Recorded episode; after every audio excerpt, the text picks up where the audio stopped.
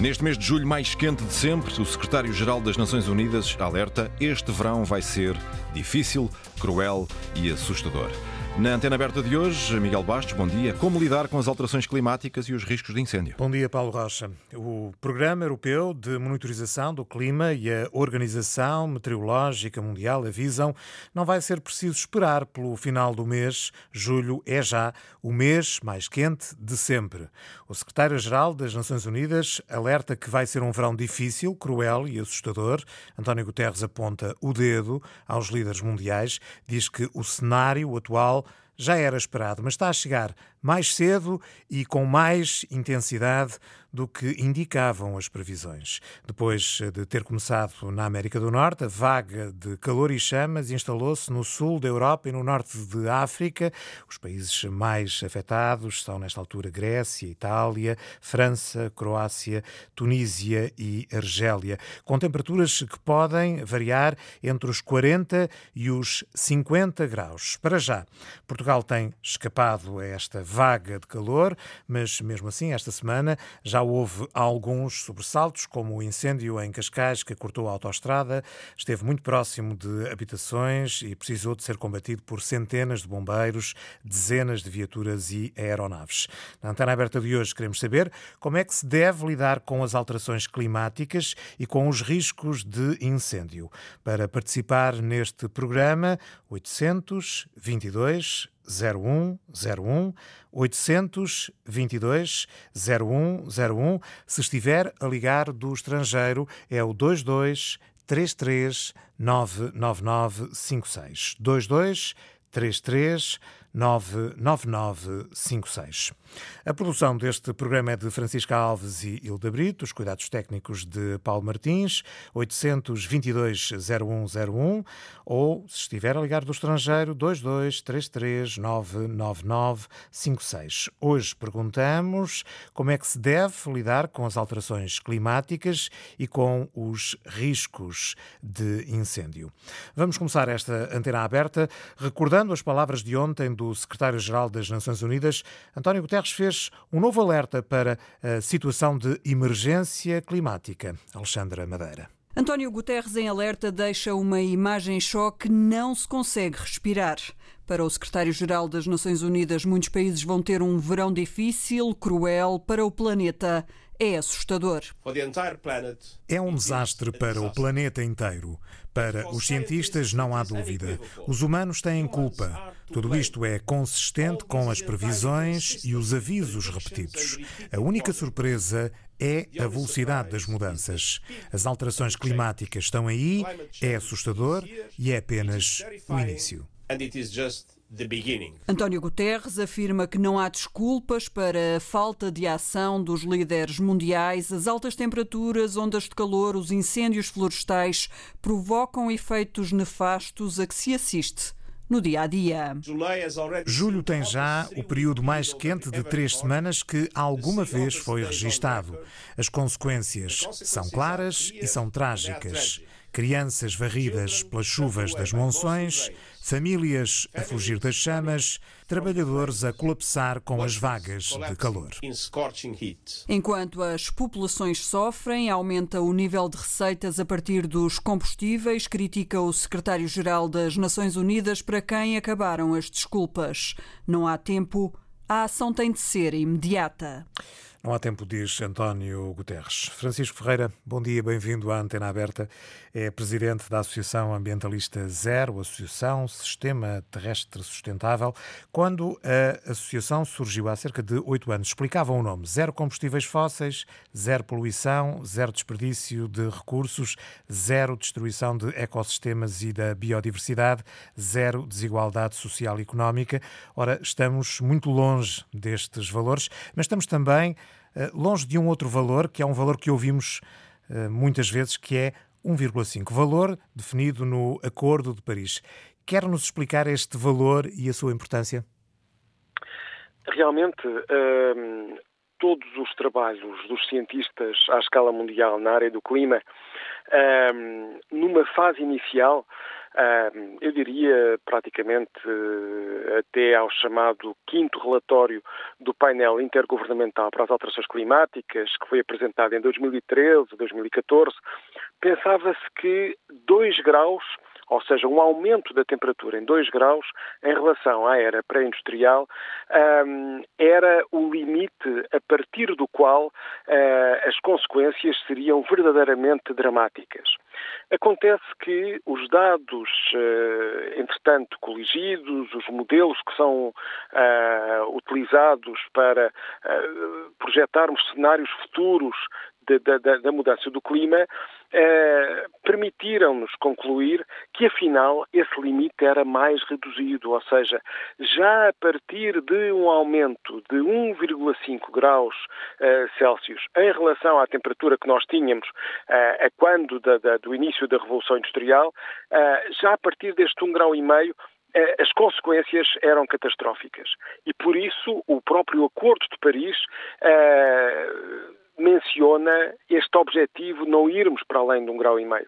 E, e ele tem estado em cima da mesa. António Guterres ontem eh, disse precisamente que temos que trabalhar, ainda há esperança uh, uh, para, para, para realmente não ultrapassarmos este valor, apesar de uh, o, o, precisamente o novo diretor do painel intergovernamental para as alterações climáticas, eleito há poucos dias, dizia noutras declarações que esse, esse patamar do, do, do grau e meio está quase inevitavelmente a ter de ser ultrapassado. E, portanto, aquilo que nós observamos à, à, à nossa volta é realmente todo um conjunto de consequências que estão em linha com uh, aquilo que o Secretário-Geral das Nações Unidas diz e que os cientistas não foram capazes de, de, de prever que se passasse tão rápido.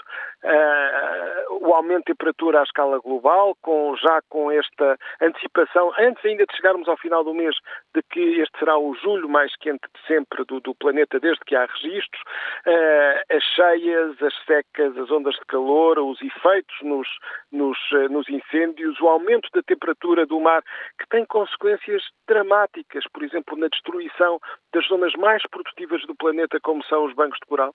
As, uh, os bancos de coral vivem numa, numa simbiose, ou seja, há aqui uma, uma uma estratégia comum dos bancos de coral com, com um conjunto de algas que, que lhes fornecem alimento, mas que uh, são extremamente sensíveis à temperatura e basta um pequeno aumento e se ele for persistente, os bancos de coral uh, acabam por morrer.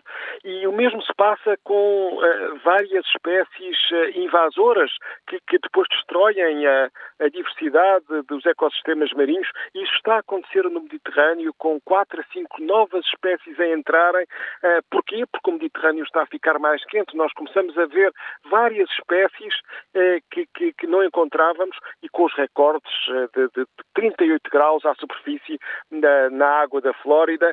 E depois, com consequência, isto depois é tudo um loop, não é? Porque se eu tenho água mais quente, evapora mais. Se evapora mais, eu tenho tempestades com, com muito maior quantidade de água a cair e a, e a, e a ter consequências, nomeadamente na, na, quando dos, dos, dos furacões, por exemplo, na, na América do Norte, mas também tenho um aumento do nível do mar mais rápido, porque o aumento do nível do mar tem a ver, por um lado, com o degelo e, por outro lado, também com a chamada chamada expansão térmica do oceano. Portanto, quanto mais quente estiver a atmosfera, eh, também a massa toda de água acaba por ocupar um volume maior. E, e realmente... É esse aquecimento súbito das águas, nomeadamente do Mediterrâneo, que justifica, por exemplo, que Itália tenha sofrido ao mesmo tempo inundações a norte do país uh, e incêndios uh, no sul do país?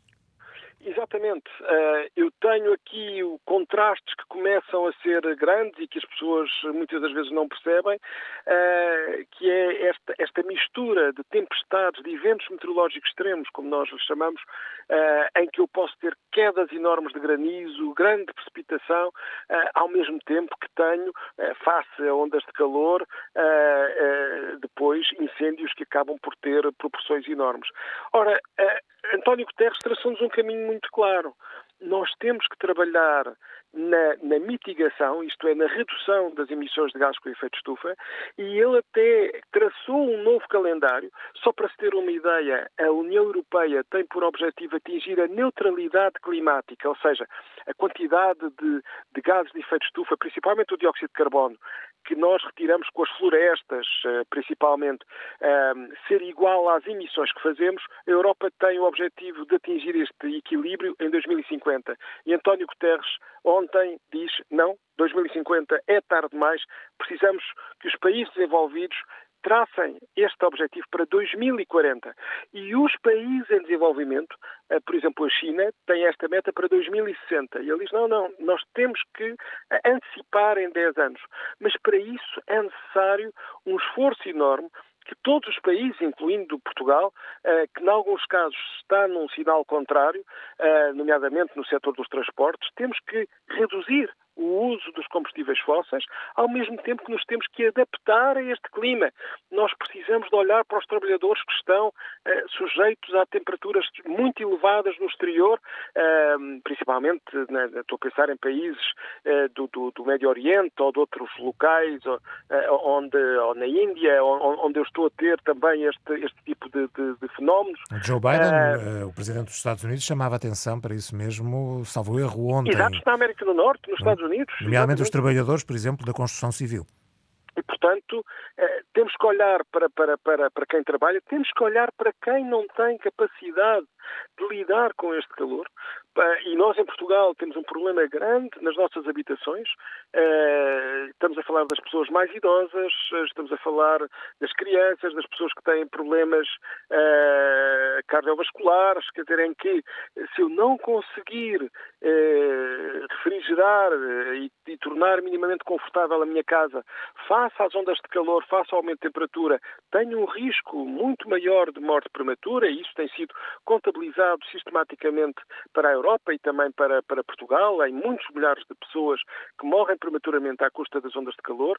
Portanto, eu tenho que ter mais avisos tem que ter uh, planos de contingência imediatos na área da saúde pública tem também que ter medidas estruturais para este processo de adaptação. E por último, António Guterres diz, bem, e é preciso dinheiro, é preciso financiamento.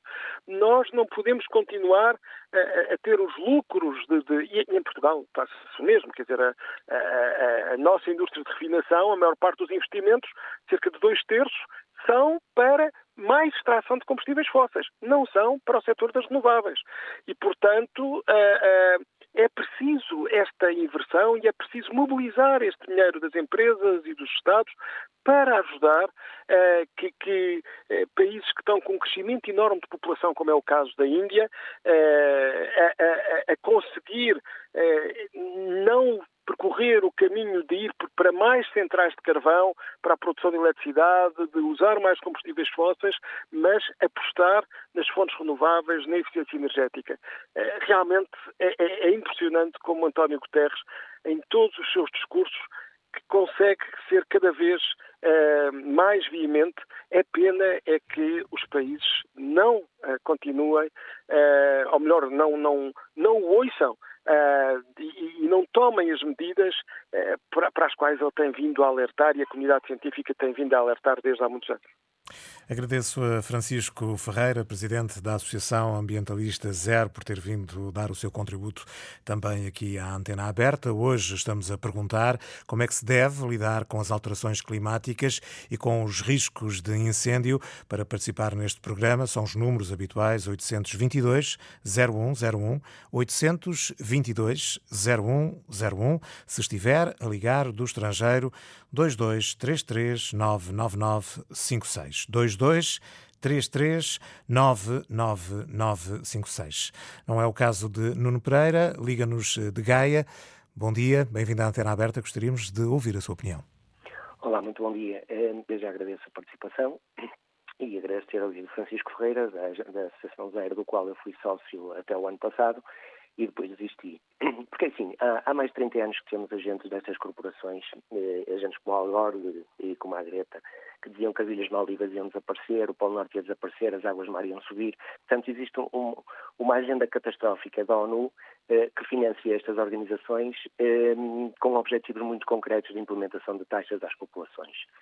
Eh, de certa forma, as pessoas já perceberam que as propagandas e os, planos, os, os, mapas pintados de exageram uma psicopatia climática e não há uma adaptação concreta e como o programa é mesmo quais as soluções, eu acho que as soluções não passam uh, por desflorestação e implementação de eólicas. Por exemplo, temos, temos uma situação uh, já na costa dos Estados Unidos, que já nem é desflorestação, é mesmo a implementação das eólicas nos, no, nas, costas, nas costas do mar, um, eh, onde as baleias estão a, estão a dar à costa e ninguém quer perguntar porque é que as baleias estão a dar à costa. Isto é assim, uh, estão a diabolizar o CO2 como um, um, gás, um gás que é extremamente raro na atmosfera, é cerca de 4 centésimas percentuais de toda a atmosfera, uh, e onde a culpa da mão humana desses, desses, dessa percentagem é, é, é, somente de 3%. Os outros 97% são atribuídos a, a toda a atmosfera. Portanto, há aqui uma agenda de toda a diabolização e, é assim, eh, até se consegue comprovar que eh, há falta de CO2 na atmosfera. E, e, e, isso eh, está visível, por exemplo, nos agricultores e nas estufas que fazem uma renovação da, da, própria natureza. E, e, eles próprios injetam CO2 nas estufas para, para poderem conseguir ter melhores produções agrícolas. Ou seja, há aqui uma série de discussão e ainda a semana passada a deputada Rita Matias uh, levou isto ao Parlamento com, e, e, o senhor Tiago Brandão Rodrigues, uh, no seu alto pedestral, uh, portanto, derreteu sem querer qualquer tipo de discussão. Existem aqui imensas soluções, e mesmo em termos energéticos, há sempre a possibilidade de discussão, de, um, portanto, do, um, da energia atómica e mesmo essa está a ser diabolizada. Portanto, há aqui uma série de situações diabólicas que nos estão a meter pelos olhos dentro quando só nos querem é, no final, atribuir a todas as populações a culpa, quando nós não temos culpa nenhuma, não é? E querem-nos atribuir cada vez mais taxas, ok? E estas taxas, uh, uh, portanto, é uma agenda climática, a ONU está completamente uh, refém destas associações, destas corporações globalistas, onde o Fórum Económico Mundial, que não foi eleito por ninguém, e a própria ONU, e o Sr. Guterres, que também não é muito bom em contas, continuam-nos a diabolizar com toda esta situação. Nuno Pereira, obrigado pelo seu contributo. Plano Antena Aberta acabou por deixar aqui uma série de pontos de vista que são atualmente muito uh, contestados. Vamos ouvir agora António Bento Gonçalves, é geógrafo, professor da Universidade do Minho. Bom dia e muito obrigado pela sua disponibilidade eh, para estar aqui nesta Antena Aberta. Eh, em Portugal, o discurso sobre os incêndios foi cada vez mais sendo alargado do combate propriamente dito para questões relacionadas com as alterações climáticas e foi por aqui que começamos este programa, mas também com o ordenamento do território e com a gestão da floresta. Mudou o discurso nos últimos anos. Eh, nota-se já uma alteração ao nível da prática? Eh, muito bom dia, obrigado pelo, pelo convite, parabéns por uh, trazerem este importante tema para este fórum. Uh, efetivamente, um, a questão das mudanças climáticas e dos incêndios florestais em Portugal, e vou-me centrar especificamente em Portugal estão obviamente relacionadas, mas estão mais potenciadas porque temos um território particularmente desorganizado, onde a esmagadora maioria da, dos espaços florestais pertencem a privados e infelizmente não se sabe, na maior parte dos casos, quem são esses proprietários. Muitas vezes os próprios não sabem, não é? Os próprios não sabem, eh, e portanto estamos a falar de espaços florestais não geridos. Uh, e é esta conjugação de espaços florestais não geridos, de uh, monoculturas vastas e sem uh, qualquer tipo de intervenção, de organização, de gestão. Quando chegam e estão a chegar, e penso que o vosso convidado anterior, Francisco Ferreira, fez, fez um relato muito, muito interessante. Quando temos esta desregulação climática, obviamente temos aqui o cenário perfeito para termos alguns incêndios, permita-me a expressão, dantescos, que se fala cada vez mais em mega incêndios, incêndios extremos, incêndios de sexta geração.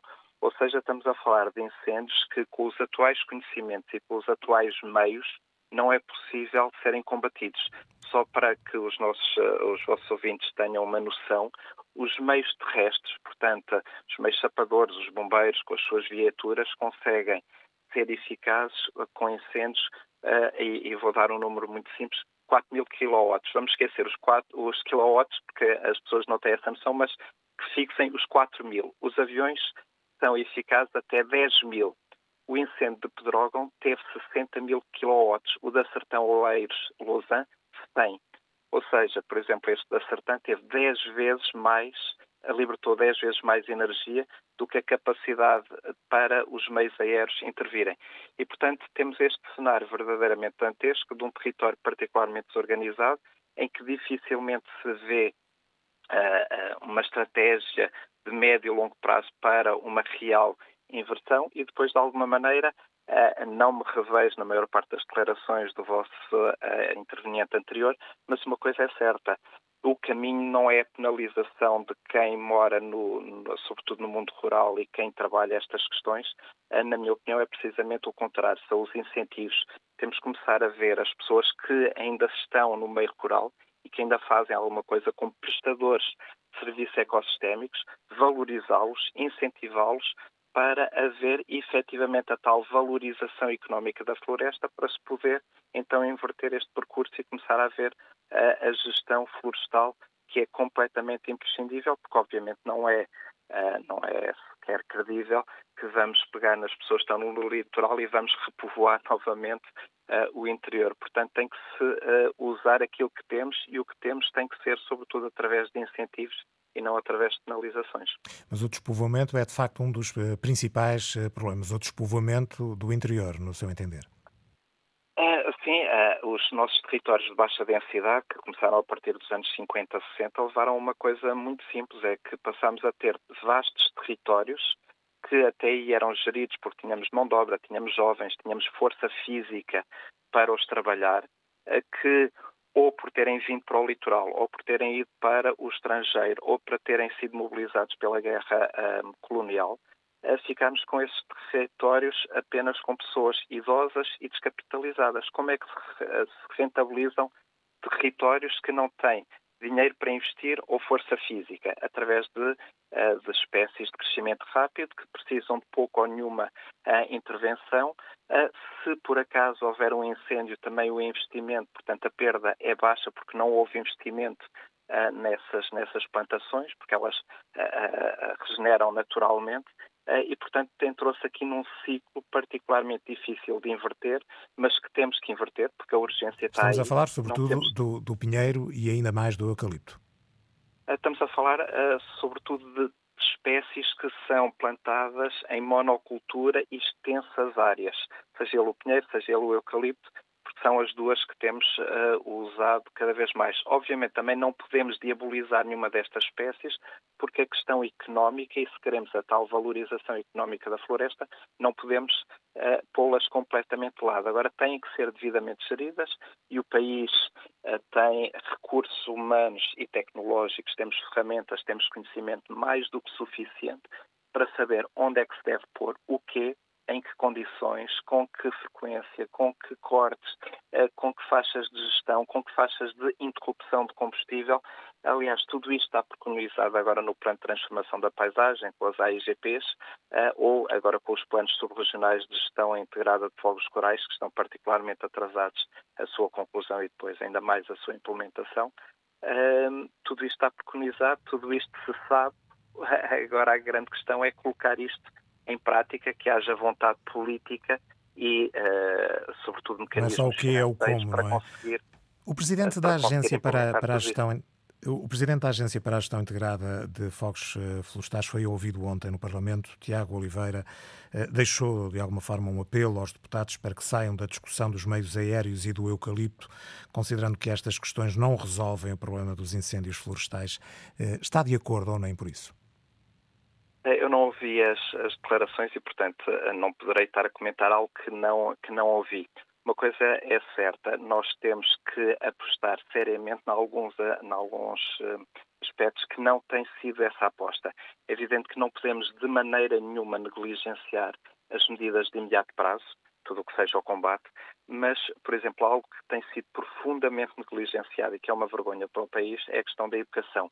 Enquanto não alterarmos profundamente atitudes, comportamentos que diariamente geram focos de incêndio, dispersam os meios de combate, cansam os recursos humanos, esgotam a nossa capacidade de combate, não se vai inverter esta situação. Quer dar exemplos desses comportamentos? Uh, todos os, os comportamentos, uh, nós durante décadas, aliás, o uso do fogo na bacia do Mediterrâneo é algo milenar, sempre fez parte da nossa uh, cultura.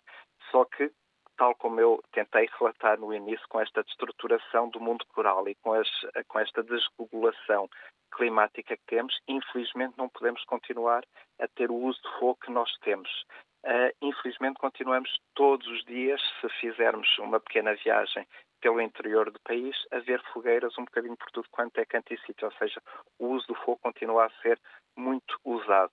Uh, enquanto não houver um plano nacional de fogo controlado que permita que os agricultores e os produtores de gado não precisem eles de fazer essas queimadas uh, para regenerar os pastos para o seu gado, porque senão também não têm alimento para, para, para o gado e se já temos poucas pessoas no interior, vamos ter ainda menos pessoas no interior. Portanto, tem que haver um, um efetivo plano, porque ele existe, mas um efetivo plano de fogo controlado.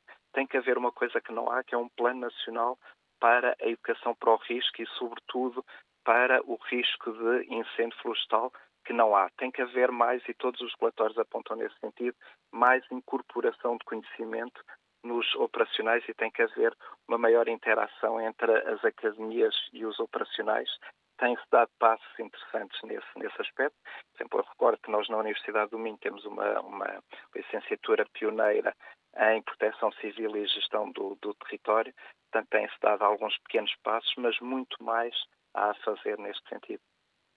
Eh, ainda bem que referiu a, a, a licenciatura, a, da qual penso que ainda é diretor, não é? De Proteção Civil e Ordenamento não, do Território. Já, já, já, não, é. É o meu colega, o professor António Vieira. Que Mas muitas vezes víamos estas áreas como áreas distintas. É importante uh, ligar uma coisa à outra? Uh, nós, na Universidade do Minho, fizemos ponto de honra de ligar a proteção civil com a, com a gestão do território, precisamente por causa daquilo que, na, no início da minha intervenção, eu tentei realçar.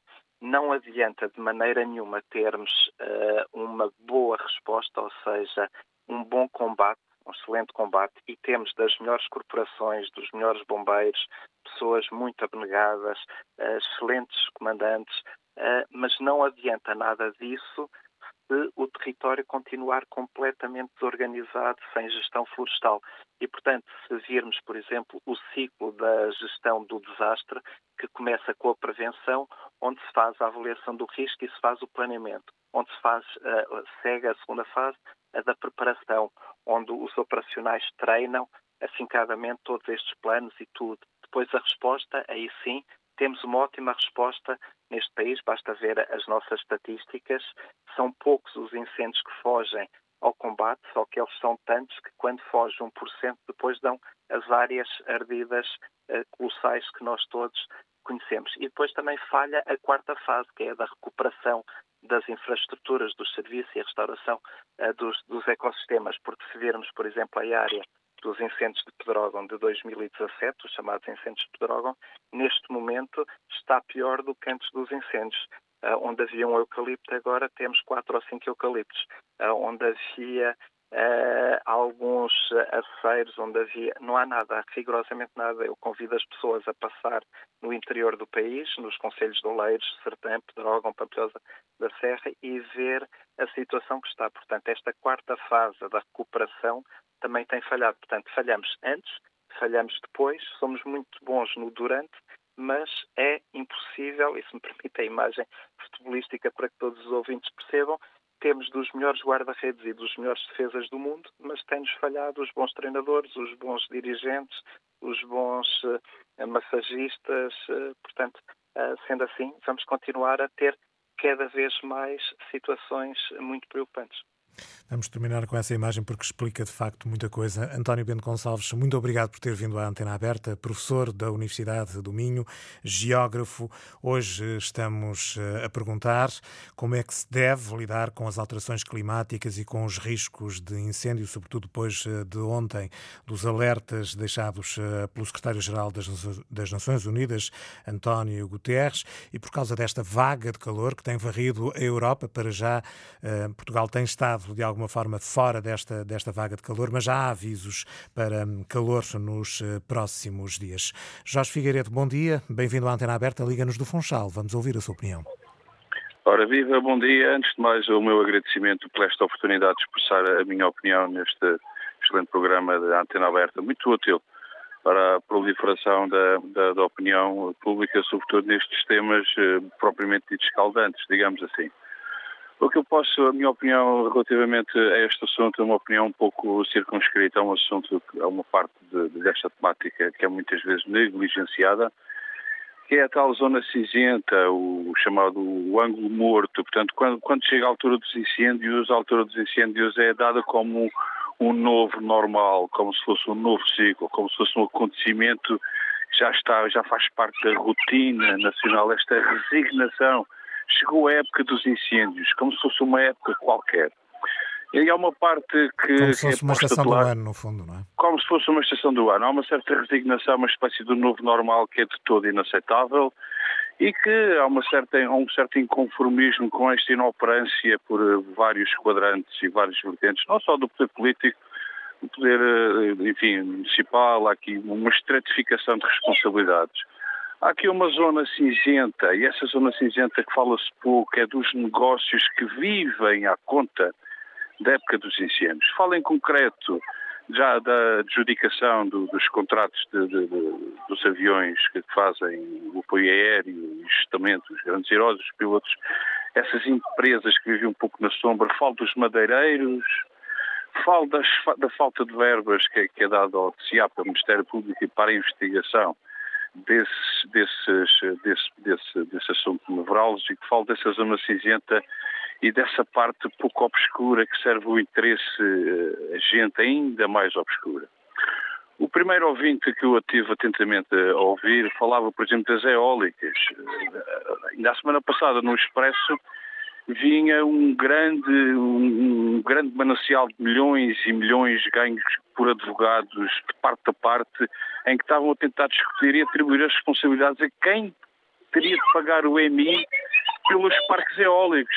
Portanto, esta desgraça dos incêndios alimenta toda uma indústria, quer seja de advogados, não, vamos, não pagam justo pelo pecador, que andam a discutir o sexo dos anjos, desculpa o termo, quem é que paga o EMI das eólicas, andamos aqui a discutir o ordenamento do território, negligenciando a parte dos madeireiros e os lucros adjacentes extremamente obscuros.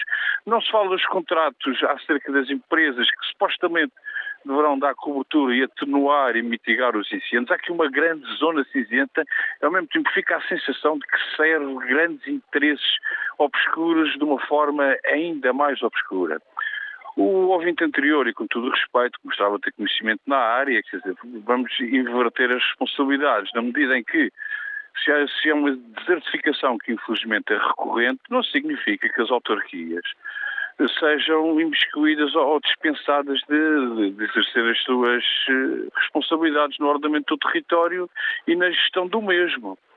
E depois nota-se um amadorismo, um amadorismo ao mais alto nível no respeito à articulação entre o, a Associação Nacional de Municípios, quer dizer, a proteção civil existe, mas no respeito, no, respeito à articulação não se vê nada, ou seja, é tudo muito pela tudo muito pela rama. O, o, o ilustre uh, ouvinte que antes estava a falar que estava, tinha algum conhecimento de causa, então não se vai compartimentar os assuntos, ou seja, temos que falar das espécies endémicas, as espécies certas, nos ecossistemas certos, vão prevenir os incêndios uhum. a priori. E há uma grande confusão. Temos engenheiros do ambiente que se fazem passar por tacógrafos, depois temos, eh, enfim, madeireiros ou empreiteiros que depois transformam-se em engenheiros do ambiente, depois temos uma associação de municípios que não sabem onde é que fica a proteção civil. Há tudo, há tudo, está tudo muito pela, pela superfície, pela muita parra e pouca uva, e que faz alimentar grandes negócios obscuros em toda a linha, desde o ponto de vista de advogados que andam aqui nesta zona cinzenta, pela ausência de legislação, que não existe vontade política para o fazer, ou até passa a expressão ignorância. Fica aqui um apanhado daquilo que eu acho que é pertinente. Figueiredo, obrigado pelo seu contributo. Liga-nos eh, do Funchal. Vamos agora ouvir Rui Simões. É... Liga-nos de Lisboa. Bom dia. Bom dia é um gosto estar, estar a falar convosco. Um, ehm, e é um gosto saber que mais uma vez uh, escolheram esta temática. Uh, eu trabalho em floresta há 30 anos Uh, atualmente sou doutorando em alterações climáticas e, portanto, aquilo que tenho estado a estudar é a ligação entre as paisagens, nomeadamente as paisagens florestais, mas também as agrícolas, com as alterações climáticas. Isto é, o nosso país está uh, uh, com uma, um grave problema há, há décadas, que tem a ver com os incêndios florestais, mas também, na outra metade do nosso país, com a desertificação. Como é que, qual é a ligação óbvia entre as florestas, os incêndios e a desertificação? É que as florestas, quando eh, crescem, eh, sequestram carbono e são uma eh, parte inegável da solução para os, eh, as alterações climáticas. O único país com eh, um saldo negativo de carbono é o Butão, precisamente porque tem uma altíssima uh, uh, densidade florestal, uh, com um sequestro gigantesco e, obviamente, que a sociedade fez outros sacrifícios para poder ter esse saldo negativo em, em, em, carbono. Ora, o nosso país tem uma, uma, uma componente territorial com uma grande precipitação, toda a faixa designadamente atlântica, que vai desde o Minho, eh, entra pela Serra da Estrela e depois tem eh, um, um, pico também na, na, na, Serra de Monchique, em que há uma elevada taxa de sequestro de carbono, mas são precisamente as áreas que mais, eh, de forma mais extremas, ardem periodicamente. Ou seja, nós temos uma parte do país que até sequestra bastante carbono, mas que o perde completamente eh, nestes eh, ciclos de incêndios de extrema gravidade e que são acima da capacidade de supressão, como disse o professor eh, da Universidade do Minho ainda agora. E a outra parte do nosso país é uma parte que eh, perde carbono ou, ou não o, o ganha porque tem problemas climáticos, na qual as técnicas que são usadas uh, para a agricultura e, e, outras atividades do meio rural também não ajudam a proporcionar esse sequestro. Portanto, nós, num país tão pequeno, sofremos de uma série de originalidades que não contribuem para que possamos ter uh, um saldo, uh, digamos, neutro ou, ou apreciável quando temos condições de terrenos e de clima muito propícios para poder inverter a situação. Um dos grandes problemas desta, desta uh, circunstância é que nós uh, temos a, a, propriedade rural uh, quase toda privada, 97%, e a economia anda à sua vontade, sem qualquer regulação, a ocupar-se do território como se a economia sem regulação alguma vez tivesse resolvido em algum ponto do planeta um problema complexo como este. Nós temos que ter uma economia regulada. Nós não podemos deixar uh, que, uh, que a economia tente resolver estes problemas, porque aquilo que temos estado a ver é que esses problemas uh, no território são um resultado de, dessa própria economia. A economia deve existir, eh, deve existir de forma regulada. Não pode eh, estar absolutamente contra a sociedade. Portanto, eu custa-me falar em capitalismo, gosto mais de falar em materialismo. Nós temos que abandonar o materialismo e conseguir entrar no funcionalismo, na, na função ecológica da humanidade, porque é a nossa única solução. Uhum. Porque esta, esta enorme digamos, desconexão entre a população humana e o seu território, eh, está a dar este resultado. embora haja negacionistas como aquele primeiro ouvinte, a ciência comprova de forma biológica, física, química, astrofísica, que as alterações climáticas têm a causa humana. Não há dúvidas sobre isso. Agora, nós temos o território para resolver uma parte essencial dessas alterações climáticas e não podemos estar a usar precisamente as soluções ao contrário. Uma floresta está a arder, em vez de estar a contribuir para sequestrar o carbono, está a contribuir para o libertar e libertar aquilo que está no solo que tinha sido sequestrado anteriormente. Portanto, eh, nós não podemos discutir incêndios sem discutir território. O território é que está na base da questão. E é isso que e... estamos aqui a fazer. Rui, Rui Simões, muito obrigado pelo seu contributo, obrigado por ter vindo à antena aberta. Uh, temos poucos minutos, temos muita gente inscrita hoje. Marco Martins, uh, bom dia, bem-vindo à antena aberta, é vice-presidente da Liga dos Bombeiros Portugueses, que normalmente são chamados, obviamente, para apagar fogos. Eu queria lhe perguntar se ainda é esse o paradigma ou se já são ouvidos antes dos incêndios acontecerem. Estamos aqui a falar tanto de prevenção e de ordenamento do território. Os bombeiros estão a ser envolvidos também nestes processos? Muito bom dia. Antes de mais, agradecer a oportunidade de estar aqui no, no fórum, portanto, cumprimento a todo o auditório.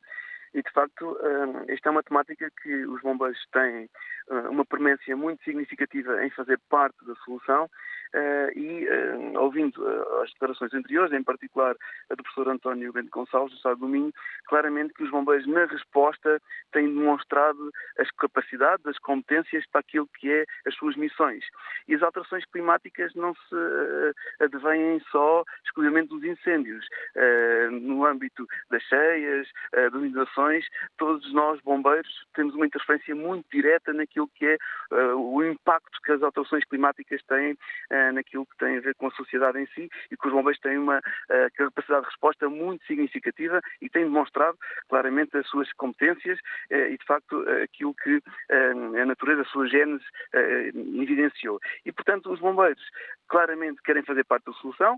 Dentro daquilo que é o ciclo de gestão de emergência, ou ciclo de gestão de catástrofe, que tem seis fases, portanto, os bombeiros têm a necessidade de integrar estas fases porque uh, vão estar uh, depois integrados naquilo que é o mais relevante, que é a fase uh, da resposta, mas quer na prevenção, quer na mitigação, quer na preparação, portanto, estas três fases antes da resposta, os bombeiros têm claramente a necessidade de fazer parte de toda a estrutura, quer académica, quer uh, operacional, que visa uh, capacitá-los ainda mais para poderem, acima de tudo, uh, corresponder àquilo que são as necessidades que estas alterações climáticas têm vindo a trazer-se.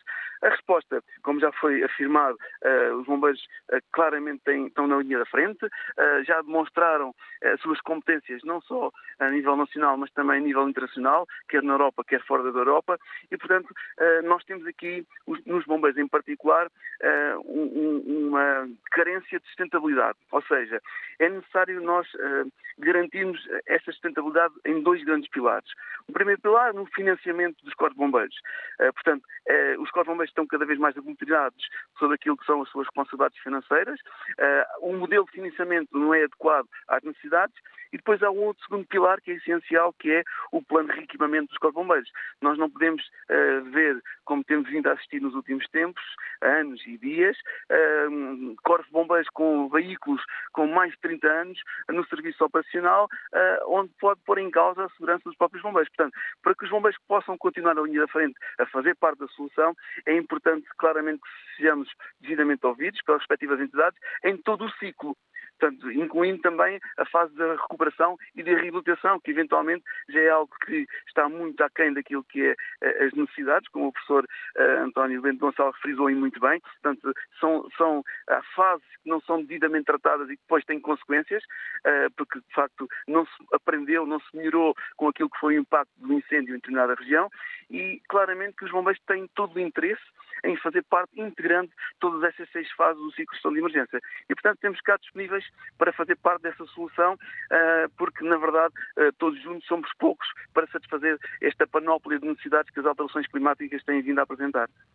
Obrigado, Marco Martins, eh, por ter vindo à Antena Aberta, vice-presidente da Liga dos Bombeiros eh, Portugueses. Hoje estamos a perguntar como é que se deve lidar com as situações eh, de alterações climáticas e com os riscos de incêndio. Vou ouvir agora Paulo Narciso, Liga-nos de Beja. Bom dia. Olá, bom dia a todos. Estamos a ouvi-lo. Uh, exatamente. Portanto, como é que vamos abordar isto? Como é que vamos tentar sobreviver num planeta que está a entrar em colapso climático? Nós, eu, aqui há uns meses atrás, tivemos aqui em Beja uma palestra com um vulcanologista português. E ele, uh, portanto, colocou uma série de gráficos de emissões de gases de efeito de estufa para a atmosfera que nos colocam, e a quantidade dos mesmos, coloca-nos dentro de uma sexta extinção em massa. Já houve cinco extinções, nós estamos dentro de uma sexta extinção em massa. E o Guterres diz com razão que vai ser trágico, porque eu sei o que é que ele sabe, e muita gente sabe. As equações que tinham sido feitas para fazer modelos de previsão climática estão todas atualizadas. Nós estamos um quarto do século em avançado em relação às projeções. O que está acontecendo agora era para acontecer em 2050, em 2050, perdão. Isto é de tal maneira trágico que as pessoas nem fazem ideia. Os oceanos estão a mudar para a cor verde. Eu tenho um amigo na Austrália que está pensando em vir para cá, que diz que não se consegue dormir na Austrália. Isto é dramático. Isto já chega à nossa própria casa. Aliás, eh, toda esta conversa que tem havido ultimamente, as pessoas falam de técnicas, tecnologia, países, abordagens sistemáticas, diversificadas, mas esquecem-se que o planeta é um sistema fechado. O bater de asas de uma borboleta afeta o clima no outro lado do planeta. Isto é um sistema fechado. E nós conhecemos ferramentas matemáticas que conseguem fazer previsões e essas são dantescas. Neste momento, o que é que está acontecendo em relação à abordagem da humanidade perante, como o Carl Sagan dizia, o maior desafio da humanidade, do ser humano, do homínido, é as alterações climáticas. Ele percebeu isso e escreveu no livro Bilhões e Bilhões o seu legado antes de morrer. É, neste momento, estamos a executar uma coisa que se chama a estratégia da demência. Peço desculpa estas palavras dramáticas, mas isto não está para rosas. Hum. Isto vai vir aí muita, muita, muito sofrimento. Muito Paulo Narciso, obrigado por ter vindo à Antena Aberta a deixar aqui essas palavras também de, de Sagan. Vamos encerrar a Antena Aberta de hoje. De resto, o programa vai de férias, regressa em setembro. Obrigado a todos uma vez mais pela atenção e pela participação. Bom dia, boas férias. Antena Aberta numa edição de Miguel Bastos, com produção de Francisca Alves e Hilda Brito. Dentro de instantes, as notícias com Rita Soares.